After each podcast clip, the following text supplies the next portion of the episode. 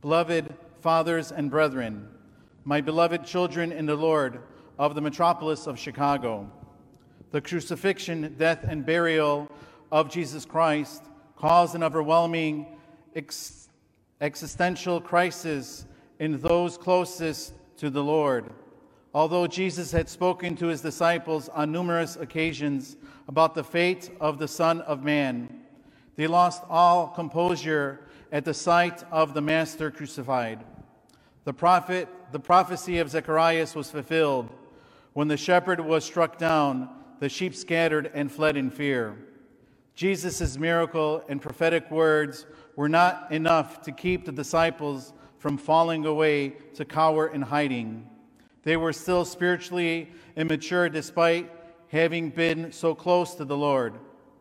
Like infants apart from their mothers, like toddlers outside of their routines, the disciples were inconsolable without Christ.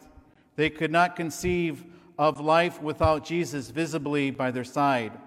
Their faith in him rested on the familiar comfort of his physical presence.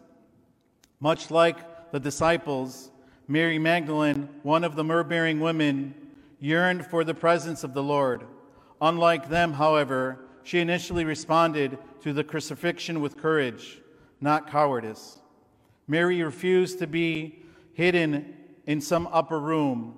At daybreak on the third day, she courageously left the safety and comfort of her home and ventured to the Lord's sepulchre to complete the traditional rites of burial.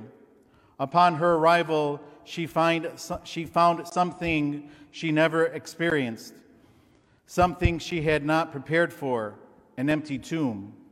Unsettled by vacantness in the tomb, Mary panicked, for she also longed to see and touch the Lord, to handle and care for his lifeless body.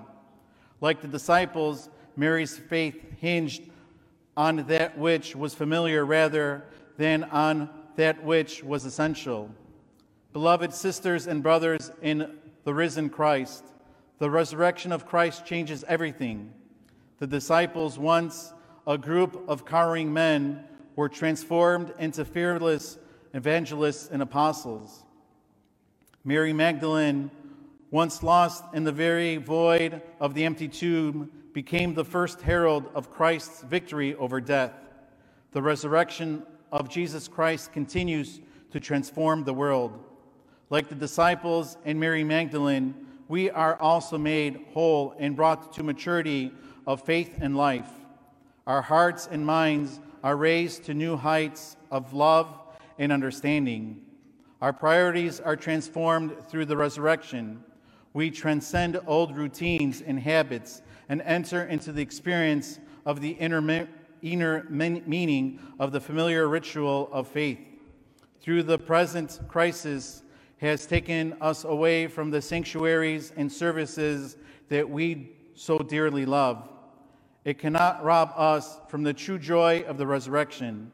The knowledge of God's love is stronger than death, and that Christ's shares his victory with us. During these difficult and trying times, I pray that the light of Pascha will rekindle our faith in Christ.